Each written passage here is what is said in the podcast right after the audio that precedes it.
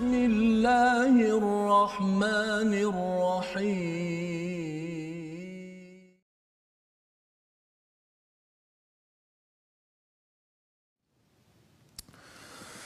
ومن الأنعام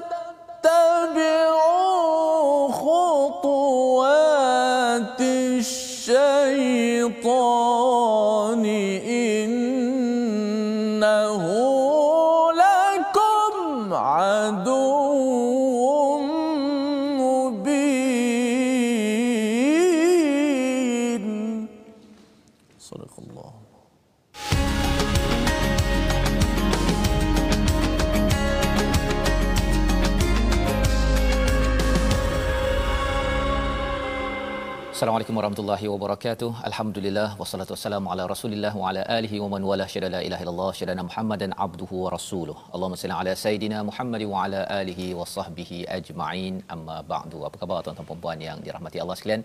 Kita bersyukur pada Allah Subhanahu wa taala kita meneruskan pengajian kita pada hari ini dalam My Quran Time baca faham amal. Kita mendoakan pada kita berdoa pada Allah Subhanahu wa taala Allah mudahkan urusan kita. Kita mulakan dengan doa kita subhanakala ilma lana illa ma 'allamtana innaka antal alimul hakim. Rabbi zidni ilma. Kita mohon pada Allah SWT ditambahkan ilmu pada hari ini. Ilmu yang memberi makna kepada kehidupan kita. Bukan sekadar ilmu kita melakukan kerja-kerja seharian tetapi lebih daripada itu untuk mendekatkan diri kita kepada Allah Subhanahu Wa Taala. Pada hari ini kita bersama dengan Ustaz Tirmizi. Apa khabar Ustaz Alhamdulillah. Alhamdulillah Ustaz ya. Kita berada uh, juz ke-8 ini menarik ya. Hmm. uh, kalau sebelum ini surah Al-An'am pada juz yang ke-7 juz ke-8 ini mencerahkan lagi uh, satu hujah daripada Allah Subhanahu taala kepada orang-orang musyrik ya uh, yang mungkin nampak agak uh, tegas sedikit tetapi kita akan lihat bagaimana uh, ia dicerahkan ia disampaikan dalam konteks yang betul insyaallah ya. Jadi pada tuan-tuan yang berada di rumah yang berada di uh, Facebook dekat handset masing-masing ataupun laptop mungkin boleh share di uh, di di Facebook masing-masing. Untuk kita memaklumkan pada kawan kita kita ingin belajar halaman 146 hanya 5 ayat 5 ayat dan kita mulakan dengan umul Quran Al-Fatihah bersama Ustaz Tirmizi. أعوذ بالله من الشيطان الرجيم بسم الله الرحمن الرحيم الحمد لله رب العالمين.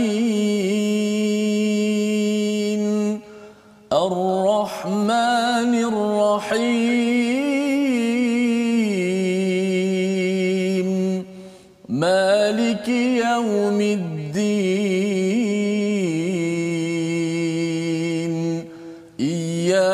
نعبد وإياك نستعين.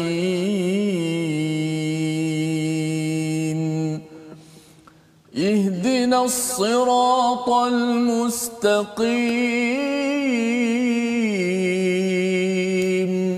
صراط الذين أنعمت عليهم.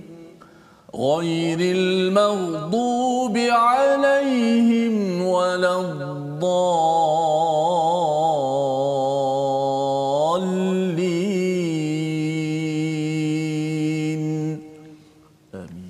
Amin ya rabbal alamin. Begitulah bacaan daripada surah Al-Fatihah untuk kita memohon pada Allah Subhanahu Wa taala diberikan hidayah dan kita tidak mahu menjadi orang yang dimurkai, yang disesatkan dan kita tidak mahu jadi orang yang uh, digelar sebagai musyrik yang mensyirikkan Allah. Nauzubillah min zalik. Ya, kerana apa? Kerana tidak memahami ilmu yang sebenarnya dan inilah yang kita akan belajar daripada ayat ataupun halaman 146. Mari kita lihat kepada sinopsis pada hari ini. Iaitu pada ayat 138 hingga ayat 140 kita melihat kepada syariah kaum jahiliah. Ya ah, jalan hidup peraturan kaum jahiliah ini tidak tidak tetap. Dalam masalah binatang ternak serta pembunuhan anak mereka. Kesinambungan daripada halaman 145 pada ayat 137 semalam. Dan kemudian kita akan melihat pada ayat 141 hingga 142 dalil yang menunjukkan kebesaran dan kekuasaan Allah Subhanahu Wa Taala yang menjadikan tumbuhan pada ayat 141 dan menjadikan an'am yang menjadi tajuk ataupun uh, nama surah yang keenam ini yang kita akan lihat lebih lanjut lagi. Apakah cabaran? Kadang-kadang kita rasakan uh, tumbuhan dan binatang ini biasa-biasa saja tetapi ia boleh mengganggu tauhid kalau tidak diuruskan dengan sebaiknya. Mari sama-sama kita mulakan dahulu dengan ayat 138 hingga ayat 140 bersama tuan-tuan yang ada di rumah ya boleh buka mushaf adik-adik. Bersedia untuk bersama Ustaz Termizi insya-Allah Baik, terima kasih kepada Ustaz Fazrul, sahabat saya dan juga semua sahabat-sahabat seperjuangan, uh, sahabat-sahabat Al-Quran. Uh, moga-moga uh, ukhuwah ini yang kita bina ini uh, semata-mata kerana Al-Quran ini berpanjangan hingga kita ke syurga Allah Subhanahu Wa Taala. Alhamdulillah sama-sama kita luruskan hati kita, kita ikhlaskan niat kita. Moga-moga Allah Taala uh, memberi uh, hidayah kepada kita, petunjuk, ilham kepada kita untuk semata-mata kita nak memaham akan kalamnya dapat kita amalkan uh, dalam kehidupan seharian kita. Jom sama-sama kita share terlebih dahulu uh, My Quran Time ini biar semua rakan-rakan kita dapat uh, mendengar bacaan Al-Quran dan yang penting dapat memahami isi kandungannya. Ayat 138 hingga 140 kita baca sama-sama dengan uh, maqam nahawan insya-Allah.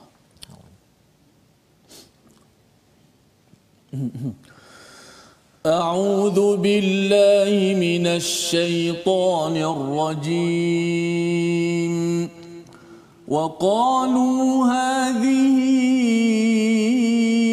أنعام وحرث حجر لا يطعمها إلا من نشاء بزعمهم لا يطعمها إلا من نشاء بزعمهم وأنعام حرمت ظهورها وأنعام حرمت ظهورها وأنعام الله عليها افتراء عليه. سيجزيهم بما كانوا يفترون.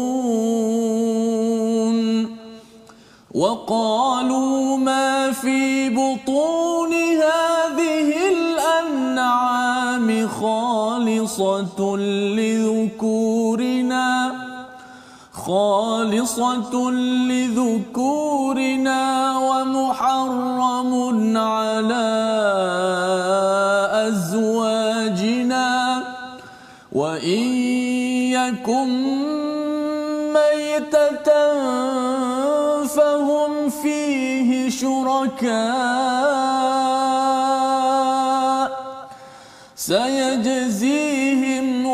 وصفهم إنه حكيم عليم. قد خسر الذين قتلوا أولادهم سفها بغير علم وحرموا وحرموا ما رزقهم الله افتراء على الله قد ضلوا وما كانوا مهتدين Sadaqallahul azim. Surah Al-Azim gitulah bacaan daripada ayat 138 hingga ayat 140 menyambung kepada perbincangan kita semalam kita sudah memulakan pada hari Isnin. Kita melihat kepada ayat ataupun halaman 145 di hujung uh, muka surat 145 kita berbincang tentang bagaimana orang-orang yang mensyirikkan Allah Subhanahu Wa Taala itu sampai sanggup untuk membunuh anak mereka ya membunuh anak mereka kerana apa? Dia bimbang tentang rezeki bimbang tentang nama. Tapi sebenarnya semua ketentuan bagi anak tersebut sebenarnya adalah daripada Allah Subhanahu taala. Dan Allah boleh ya boleh menguruskan segala-galanya tanpa ibu ayah pun sebenarnya. Jadi ini berlaku kerana ada syirik ya mencuba untuk percaya kepada ke, uh, kefahaman karut marut ya yang berada pada zaman jahiliah dan benda ini masih lagi boleh berlaku pada pada waktu ini di mana ada orang yang sanggup untuk uh, me, apa menggugurkan anak contohnya kerana mungkin tidak mampu untuk untuk menanggung rezekinya padahal itu adalah daripada Allah. Daripada ayat 138 disambung lagi tentang uh, satu jidal ataupun satu teguran tegas daripada Allah Subhanahu taala. Perlu kita faham bahawa surah Al-An'am ini turun di hujung ya ataupun di fasa hujung Nabi berada di Mekah. Jadi apa yang kita sedang belajar ini ialah suatu perkara uh, penghujahan di hujung selepas nabi sudah mengingatkan dengan dengan apa istilahnya Ustaz ya ud'u ila sabili rabbika bil hikmah dengan hikmah dengan mauizah kemudian barulah sampai pada tahap uh, jidal ini Ha, ya. Jadi uh, tuan-tuan yang berada kat rumah kena berjaga-jaga juga. Jangan pula kita pergi ke rumah orang apa orang Hindu contohnya hmm. terus cakap je sebenarnya uh, kamu ni sesat. Uh, guna perkataan yang kita akan tengok nanti insya-Allah. Uh, padahal sebenarnya kita belum lagi menerangkan dengan cara uh, dengan dengan hikmah dengan mauizah dengan kita berdialog untuk mencerahkan memberi nasihat penerangan kepada rakan kita. Baik, apakah maksud ayat 138? Dan mereka berkata, mereka mengikut tanggapan mereka, inilah haiwan ternakan dan hasil bumi yang dilarang. Ha, istilah kat sini an'am binatang ternakan, haf adalah hasil tanaman hijrun. Hijrun ni sebenarnya maksud asalnya batu Ustaz ya. Okay. Ha, batu. Tapi maksudnya bila dia cakap hijrun itu itu apa? Haram yang yang betul-betul keras. Ha ya, yang terhalang hijrun la yat'amuha jangan kamu makan ya jangan mereka makannya tidak boleh dimakannya illa man nasya'u bi za'mihim kecuali apa yang um, orang yang kami kendaki mengikut anggapan mereka wa an'amun hurrimat dan ada binatang ternakan yang mereka uh, haramkan ya ditunggangi uh, zuhuriha ya untuk ditunggang. Wa an'amun dan juga binatang yang tidak disebutkan nama Allah alaiha iftira'u alaihi an alaihi. Jadi di sini sebenarnya mereka uh, Allah bagi binatang Allah bagi tanaman ya. Ada binatang dan tanaman yang mereka haramkan ya mereka tak benarkan makan Uh, dan juga ada binatang yang dia haramkan untuk ditunggang. Ya ha, pasal apa? Nanti kita akan tengok lebih lagi. Dan juga ada binatang yang diharamkan makan itu kerana yang uh, binatang itu diserahkan kepada berhala yang ada pada mereka. Jadi ini Allah kata iftira. Ini adalah pembohongan. Saya jazihim bima kanu yaftarun. Ya Allah akan membalas atas apa pembohongan yang mereka ada adakan baik. Jadi apakah pelajaran untuk kita? Jangan kita haramkan yang halal haram halalkan yang haram. Dan orang yang selalu melakukan syirik ini mudah buat perkara begitu ustaz. Ya dia suka mengubah-ubah peraturan. Dia rasakan bahawa kerana uh, apa kerana si binatang ini banyak menolong dia dia rasakan bahawa dia banyak memberi uh, apa kasih sayang. Jadi akhirnya dia angkat sebagai tuhan. Itu yang berlaku dalam uh, sesetengah agama Maka dalam ayat ini kita uh, melihat uh, satu ialah kita melihat kepada bagaimana kita nak bawakan isi ayat ini dalam kehidupan kita. Iaitu kalau kita berjumpa dengan kawan-kawan kita uh, jangan terus saja kita cakap bahawa mereka ini iftirak ustaz ya. Hmm. uh, jumpa je kawan Hindu ya kawan yang beragama uh, yang yang agama lain dia cakap engkau ni bohong. Ha kan sebelum kita cakap itu itu kita cakap selepas kita mula uh, beri salam ya good morning dan kita uh, gunakan hikmah dan juga mauizah uh, kemudian barulah jidal. Kita cakap bahawa ini adalah iftiraq. Pasal ini yang digunakan oleh Nabi Muhammad yang diajarkan oleh Allah Subhanahu taala. Disambung pada ayat yang ke-139 waqalu. Mereka berkata apa? apa yang ada dalam perut haiwan ternakan ini khusus buat lelaki kami haram bagi isteri kami. Ha ini kalau uh, dia apa ada binatang yang mengandung ya uh, kemudian ada keluar anak ya. Anak itu kalau hidup dia untuk lelaki saja. Orang lelaki suami saja. Orang perempuan isteri-isteri dia orang tak boleh makan. Dia macam pelik sikit kan? Mungkin bagi kita tuan-tuan mungkin tak biasa. Tapi ini Allah bongkar tentang uh, apa uh, tradisi jahiliah ini agar kita jangan jadi begitu. Ya antaranya apa? Ialah kita bagi makanan tertentu untuk orang lelaki makanan tertentu untuk orang perempuan ya. Uh, atas dasar apa? Kalau atas dasar kesihatan tu okey. Tetapi atas dasar uh, kefahaman akidah yang salah. Hmm. wa in yakum maitatan kalau mati fahum fihi syuraka. Ha, kalau mati anak uh, yang yang dalam kandungan tu dia bagi dua-dua boleh makan. Isterinya boleh suami boleh isteri boleh. Jadi yang kurang kualiti dah mati kan? Kurang kualiti dia bagi pada isteri dia. Tapi kalau yang berkualiti masih hidup lagi kalau disembelih dapat makan uh, daging manis contohnya dia akan hanya bagi pada orang lelaki. Dia asasnya kerana dalam masyarakat jahiliah ini orang lelaki diletakkan lebih tinggi daripada perempuan. Kerana mereka merasakan perempuan ini adalah uh, second class. Hmm. dan ini ada kaitan dengan syirik yang mereka wujud di dalam dalam diri mereka. Wa in uh, saya jazihim wasfahum Allah akan membalas atas apa ketetapan mereka. Innahu hakimun alim. Ha, menarik perkataan di hujung ini ayat 139 biasanya ustaz kita baca innahu alimun hakim hmm. ya tapi kat sini hakimun alim jadi bila saya sempat bertanya Ustaz Safri, sempat saya call dia tanya apa sebenarnya yang ada dalam uh, tafsir ataupun di kalangan ulama. Uh, Ustaz Ustaz Safri uh, R&D kita Betul. kan, apakah think tank kita. Hakim mengapa didahulukan? Pasal Allah ini hakim yang amat bijaksana yang menangguhkan balasannya kepada mereka yang syirik. Hmm. Dia bukannya hakim yang marah-marah, bukan hakim yang tak bijaksana, Allah boleh sahaja nak menurunkan terus hukuman kepada orang yang buat salah ini ya. Tetapi hakim ini Allah al-Hakim amat bijaksana. Allah beri peluang sampai bila-bila. Allah bagi dia uh, nafas bagi dia rezeki bagi dia hidup bagi dia peluang. Kerana apa? Kerana kalau nak cakap Allah tahu ke apa yang mereka tipu Allah tahu alim. Tetapi Allah highlightkan hakim dahulu kerana nak beritahu kepada semua orang-orang yang pernah berbuat silap kepada Allah dari segi syirik Allah kalau kita masih hidup Allah sebenarnya menantikan kamu ikutlah hakim yang sebenar-benarnya. Ya? Ha, jadi mesej ini menarik dan diikuti ayat 140 ustaz ya? Kalau hmm. kita boleh baca sekali lagi. Baik kita baca ayat 140 menarik ayat yang seterusnya ini. Untuk sama-sama kita uh, apa nama ni mendapat pengajaran daripada ayat ini. Auzubillahi minasyaitanir قد خسر الذين قتلوا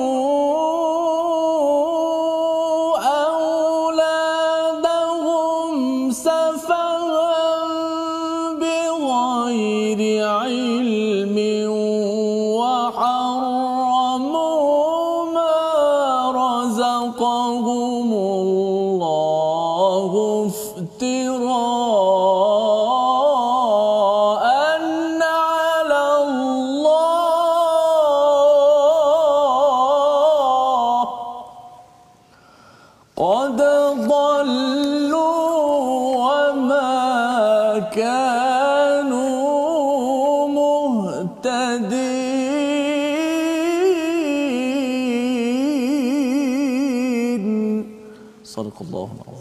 Sesungguhnya rugilah bagi mereka yang membunuh anak-anaknya kerana kebodohan lagi tanpa pengetahuan dan mengharamkan rezeki yang dikurniakan Allah kepada mereka dengan semata-mata membuat pembohongan terhadap Allah SWT. Jadi ada dua perkara yang Allah beritahu kesan daripada syirik mentau, tidak mentauhidkan Allah. Yang pertama, seseorang itu sanggup membunuh anak-anak mereka kerana safahan. Ya, safih ini maksudnya tak tak berapa berakal sangat maksudnya tak uh, dia kalau safih dalam surah an-nisa itu anak-anak yang belum balik lagi tu hmm. ya. Tapi kat sini bila Allah menggunakan safahan ini maksudnya orang ni walaupun umurnya 50 tahun tapi perangai cara berfikir Masya macam umur 3 4 tahun tak matang. Ha ya. Dan bila tak matang itu tak berilmu bi ghairi ilm bukan tak matang kerana tak cukup pengalaman. Kerana ilmu maka kesannya ialah dia sanggup untuk membunuh si anak ya. Ha, jadi ini yang pertama mengapa pentingnya ilmu. Kerana ilmu ini kalau kita tak cari ilmu akhirnya tauhid kita ini akan terganggu. Dan tuan-tuan mengikuti My Quran Time ini adalah proses ilmu untuk kita mengelakkan daripada ayah umur 50 tahun. Tapi dia punya cara berfikirnya macam anak umur 5 tahun.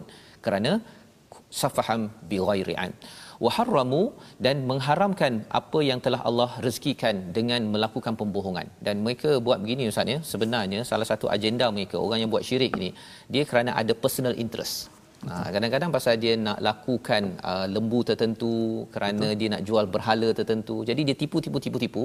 Akhirnya saya boleh jual saya punya produk. Nak tertarik ya? kan? Nak tertarik. Ya? Dan ini boleh berlaku juga di dalam masyarakat kita. Orang buat testimoni tipu kan?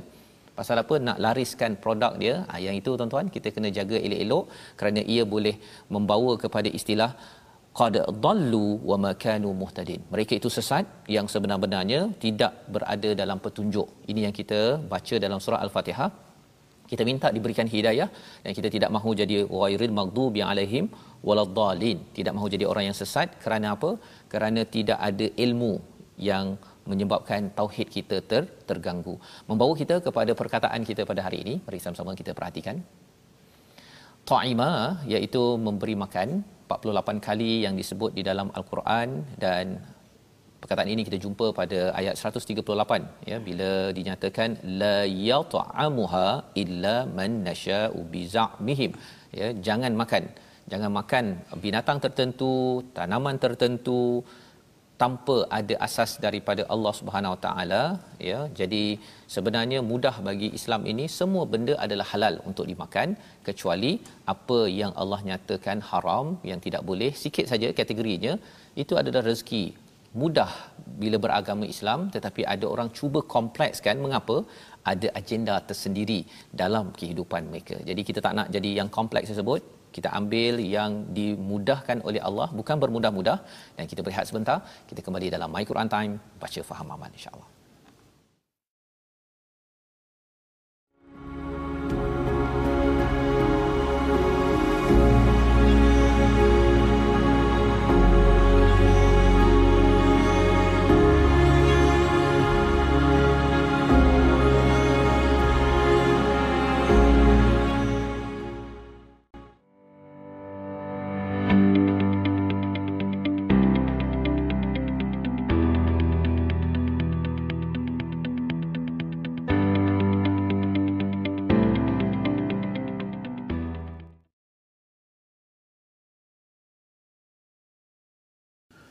Ya Allah, ya Tuhan kami, jauhkanlah kami daripada kejahilan, daripada kebodohan yang membinasakan kami.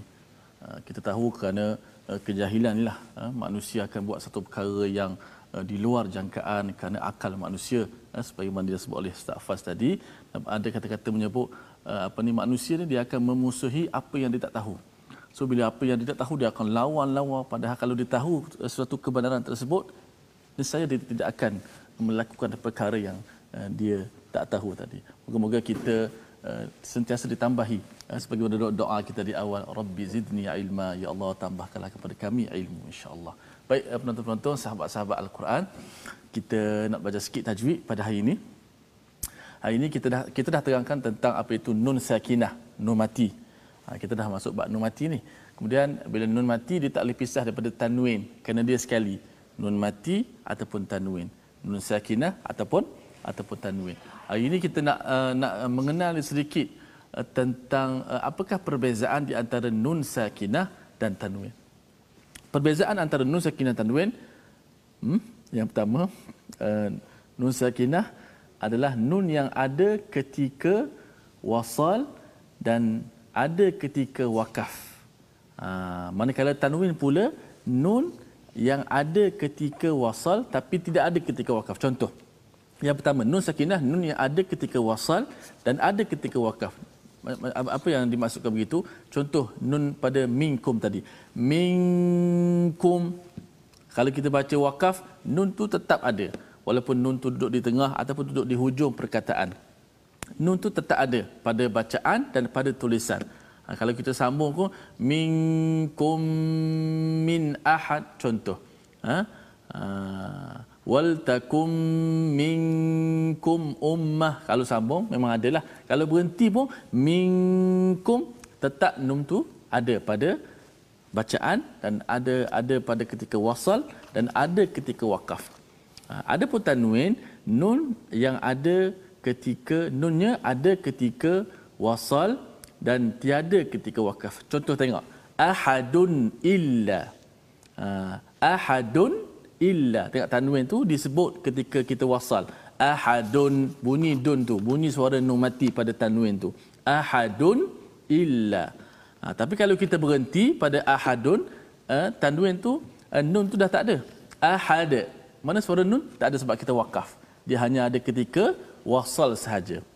Uh, perbezaan yang seterusnya ialah uh, nun sakinah, uh, nunnya ada pada bacaan dan ada pada tulisan. Contohnya, anta maulana. Tengok nun tu. Pada tulisan pun ada, pada bacaan pun ada. Anta maulana. Ada pun tanwin nunnya ada pada bacaan tapi tidak ada pada tulisan. Contoh nafsan la yukallifullahu nafsan illa wus'aha. Nafsan. Bunyi tak suara nun mati? Bunyi nafsan. Tanwin tu adalah suara suara nun mati tapi uh, huruf nun ada tak nun tidak ada nun hanya ada pada bacaan sahaja ketika tanwin tapi tidak ada pada tulisan. Itu hanya perbezaan. Jangan pening-pening ya. Jangan kata ya Allah apa ni? Tak ada apa-apa. Angguk-angguk saja. Jangan geleng. Ha, maksudnya ha, ini ada kita buat perbezaan sikit uh, apa nun sakinah dan tanwin ada perbezaan dia. Itu sedikit perbezaan. Insya-Allah kita akan sambung balik pada uh, episod yang esok ni. Uh, apa lagi perbezaan yang lain supaya kita kenal betul-betul uh, nun mati dan tanwin jumpa dalam Quran oh dah tahu dah ini nun mati ni ini tanwin ni kita dah kenal dah. Ha, orang tak kenal maka orang tak tak cinta. Tak cinta orang tak kenal ya. maka tak tahulah. Ya. Ha, kalau tak tahu ha, insya-Allah akan tahu insya-Allah. Akan tahu Masa. ya masya-Allah. Ya, sebenarnya ustaz ya cakap tentang tajwid membaca al-Quran ni hmm. saya baru dia ada berjumpa dengan ada yang baru masuk Islam kan. Hmm. Uh, mereka ambil uh, transliteration yang pakai bahasa Rumi tu kan untuk baca al-Quran tu. Yang Rumi pun susah nak baca hmm. apatah lagi yang uh, Jawinya hmm. kan tapi bagi tuan-tuan yang kita semua yang dah boleh baca al-Quran ni ini sebenarnya satu anugerah sebenarnya betul, kan uh, pasal dia kalau baca ABC tu hmm. dia dia sambung-sambung je kan boleh teka-teka maks, uh, dia punya bunyinya hmm. tapi bila baca uh, apa uh, bahasa Arab ni bahasa al-Quran ini alif bata itu dia ada kalau awalnya kalau di tengah dia hmm. nak sambung-sambung tu prosesnya itu betul, lebih sikit kan? betul. kan jadi kita doakan uh, jika kita dah diizinkan Allah untuk membaca mengenal huruf hijaiyah dan mengenal al-Quran ini ini adalah satu nikmat dan ia adalah satu perjuangan lah ya untuk kita terus bersemangat dalam kehidupan kita. Betul. baik kita sambung pada dua ayat lagi ayat 141 hingga ayat 142 kali ini Allah bercerita tentang tentang tanaman dan haiwan apakah yang penting kita perlu ambil daripada dua ayat ini? Jom kita baca bersama. Baik lagi baki dua ayat yang kita nak baca. Uh, ini kehebatan uh, peraturan Allah adalah paling baik sekali. Uh, kita kita kita ingat bila sebut peraturan Allah ni dia adalah satu Allah Taala nak tengok kita. Bagaimana kita berinteraksi? Bagaimana kita berhadapan? Ini peraturan Tuhan yang tetapkan kepada kita yang ciptakan kita. Kadang-kadang kita akal kita tak sampai nak fikir kenapa Tuhan buat macam ni? Kenapa Tuhan buat macam ni tapi itulah sifat hamba kita perlu perlu diuji untuk nak test kita punya uh, keimanan kita kepada apa yang diturunkan oleh Allah Subhanahu Wa Taala. Dua ayat terakhir daripada muka surat 146 ayat yang 141 dan 142 kita baca dengan maqam uh, bayati kurdi insyaallah. أعوذ بالله من الشيطان الرجيم وهو الذي أنشأ جنات معروشات وغير معروشات وغير معروشات والنخل والزرع مختلفا أكله والزيتون والزيتون والرمان الرمان متشابها وغير متشابه. كلوا من ثمره إذا أثمر وآتوا حقه يوم حصاده ولا تسرفوا إنه لا يحب المسرفين ومن الأنعام حمولة وفرشا كلوا مما رزقكم الله ولا تتبعوا خطوات الشيطان إنه لكم عدو مبين.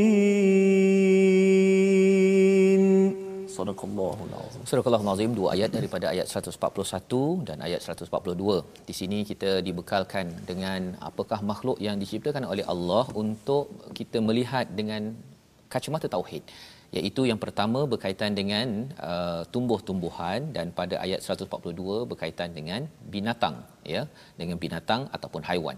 Jadi pada ayat 141 dan dialah yang menjadikan tanam-tanaman yang menjalar dan yang tidak menjalar ya istilahnya adalah ma'rusyat wa ghairu ma'rusyat ya uh, ma'rusyat ini daripada perkataan arash iaitu dia dikatakan dengan pancang Ustaz ni tiang hmm. tu ha, kalau diletakkan itu jadi bila ada tanaman yang kena letak pancang dia kena ataupun dia punya apa kayu itulah ya. Hmm. dia menyebabkan dia boleh uh, melingkar dekat uh, pancang tersebut. Itu namanya ma'rusyat iaitu tanaman yang menjala.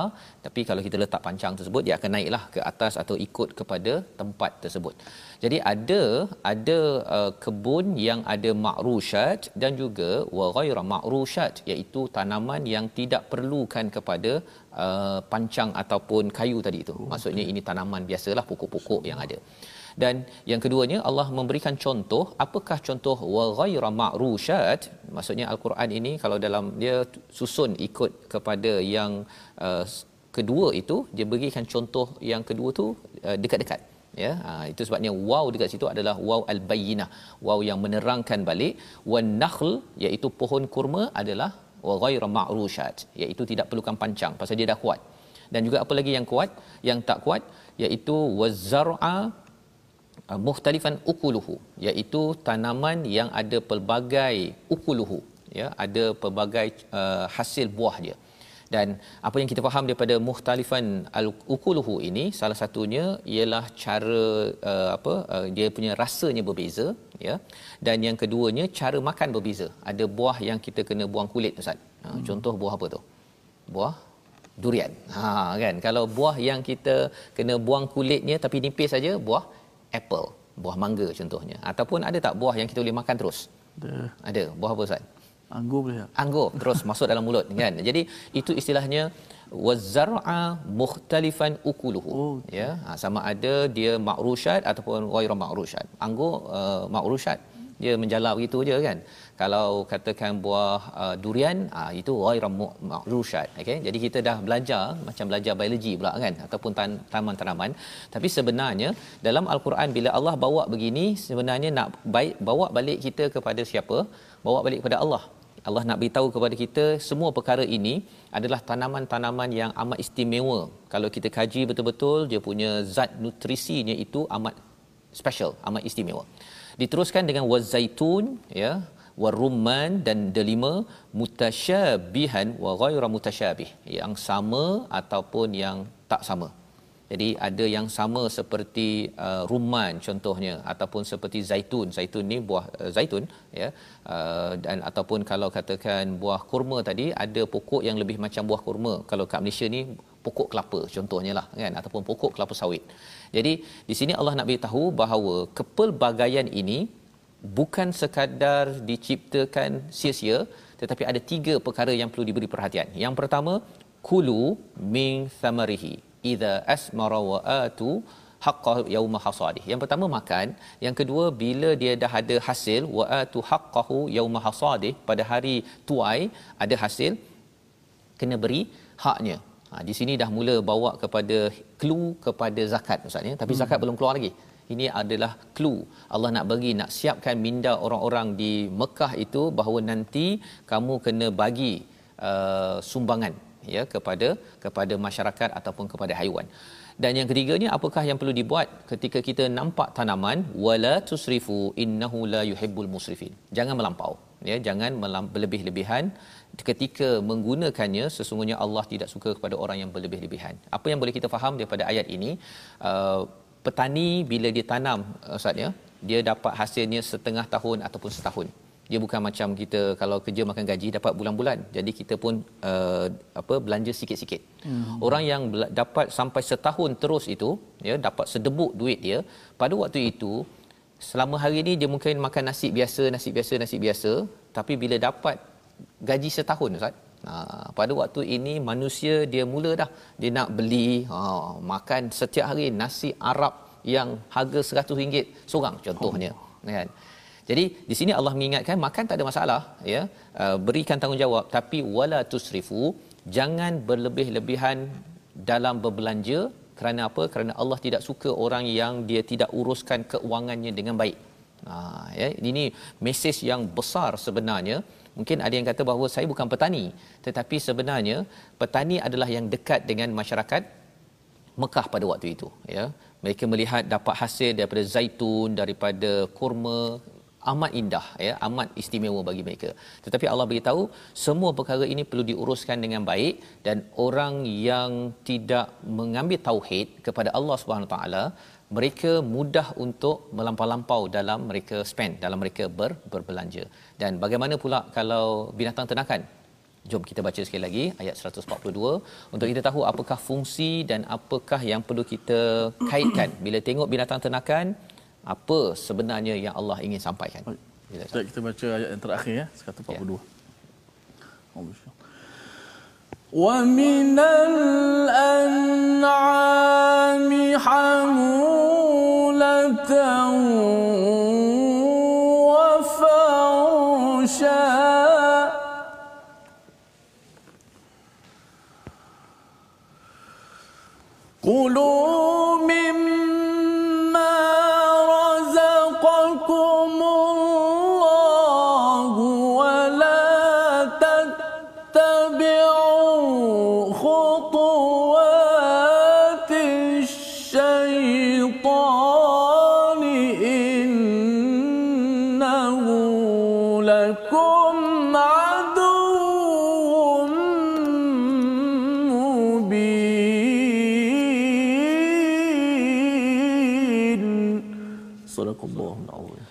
Surah Al-Azim pada ayat 142 Allah memberikan memberitahu kepada kita nikmat al-an'am ya.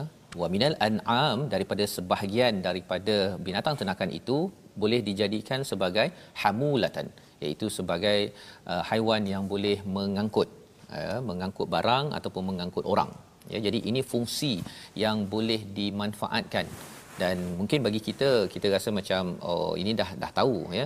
Tapi bagi sebahagian orang ialah mereka uh, menggunakan idea ini untuk buat bisnes ya mereka boleh sewakan kuda mereka mereka boleh sewakan lembu mereka unta mereka. Malah ini adalah salah satu daripada sumber rezeki. Ha, penting itu. Kerana apa? Kerana dalam surah al-an'am ni banyak bercerita tentang uh, rezeki ustaz ya. Bila tauhid biasanya ada isu tentang rezeki dan rezeki sebenarnya kita dibekalkan tanaman dan juga binatang. Ha, jadi itu cara berfikir yang kita boleh nampak di dalam dalam surah ini. Jadi Allah mengatakan apa? Yang pertama sebagai sumber pengangkutan, yang keduanya wa farsha sebagai sembelihan boleh dimakan. Maksudnya kalau katakan bin, apa bimbang pasal isu rezeki jangan di di dihalal haramkan binatang yang halal Allah bagikan malah gunakan untuk untuk mendapatkan lebih banyak rezeki daripada Allah Subhanahu Wa Taala. Kulu mimma okey makanlah daripada apa yang telah uh, direzekikan kepadamu oleh Allah SWT wala tattabi'u khutuwati syaitan. Jangan ikut kepada langkah-langkah syaitan. Innahu lakum aduwwum mubin. Ini seperti surah al-baqarah ustaz ya. Bercakap tentang jangan uh, makan ya uh, halalan thayyibah. Jangan ikut kepada langkah syaitan. Apa kaitan apa uh, maksud langkah syaitan dan binatang ini? Kerana satu bila uh, an'am ini tidak digunakan untuk pengangkutan dan sembelihan malah dia digunakan untuk beri pada berhala itu langkah syaitan syaitan memang suka untuk kita kita gunakan perkara yang Allah bagi halal ini untuk perkara yang tak baik. Yang pertama. Yang keduanya ialah syaitan ini nakkan kepada kita semua jangan makan perkara yang halal. Jadi kita dapat binatang, kita curi ya. Auzubillah min zalik, kita tak nak curi. Kita jangan curi untuk menjadi pengangkutan ataupun sumber makanan kita. Dan itu sebabnya sekarang misalnya isu daging hmm. yang mereka uh, campur-campurkan dan dijual dalam pasaran kan. Perkara ini perkara yang perlu kita beri perhatian. Kerana memanglah syaitan dia nak mem- menggelincirkan kita. Salah satunya adalah dengan makanan ya sama ada makanan itu sumbernya tidak halal ataupun memang ianya tidak dihalalkan dari segi pasal binatang itu tidak disembelih dengan betul dicampur-campur adukkan uh, perkara inilah uh, yang perlu kita jaga. Innahu lakum aduwwum mubin. Allah mengingatkan ini adalah musuh yang nyata. Makanan bila tidak halal sahaja maka bermulalah ya malas solat malas baca Quran mula untuk tidak amanah. Dan ini pelajaran yang kita ambil daripada halaman 146 Mari kita sama-sama lihat situasi apakah senario keseluruhan. Yang pertama di atas kiri itu iaitu uh, ada yang kata uh, unta ini haram ya. Uh, tapi kalau res haram dibolehkan. Ha, itu dia punya syariat orang jahiliah ya yang kita tidak mahu ambil perkara tersebut dan di atas kanan itu ialah uh, ada tempat ada makanan khas untuk lelaki saja ada makanan untuk wanita sahaja. Padahal sebenarnya dalam Islam dalam Quran tidak ada pengkhususan. Syariat begini adalah syariat daripada orang yang yang bermasalah kerana syirik kepada Allah Subhanahu taala.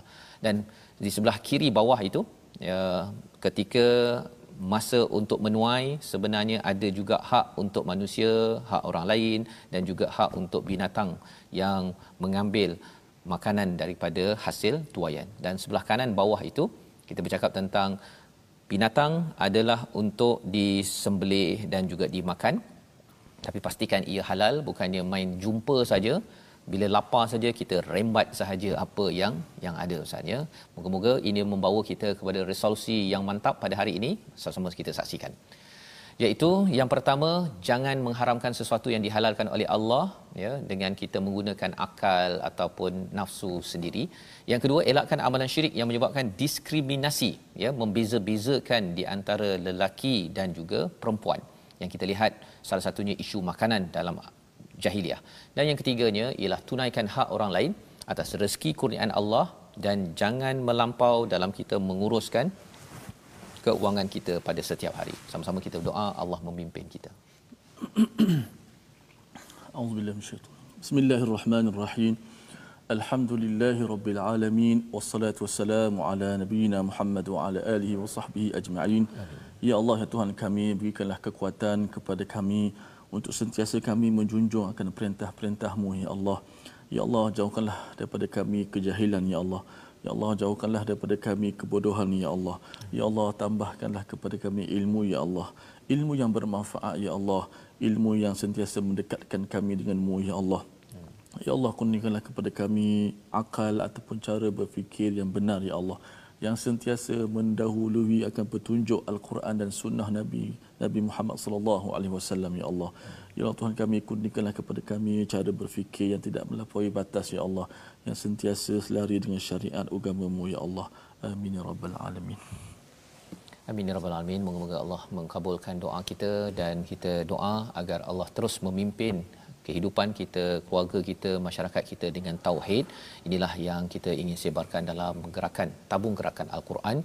Satu usaha tuan-tuan boleh menyumbang, berkongsi usaha ini agar kita sama-sama dapat melahirkan masyarakat yang sentiasa digelar muhtadin, sentiasa dipandu oleh hidayah bukan yang disesatkan. Kita bertemu pada jam 5 petang, pada jam 10 malam dan insya-Allah pada 6 pagi Rancangan ini dibawakan oleh Mufas mendoakan tuan-tuan agar terus kita ini berjaga-jaga dengan makanan dan pastikan ambil yang halal sahaja agar kita tidak mudah ditipu mengikut langkah-langkah syaitan. Bertemu lagi by Quran Time baca faham aman insya-Allah.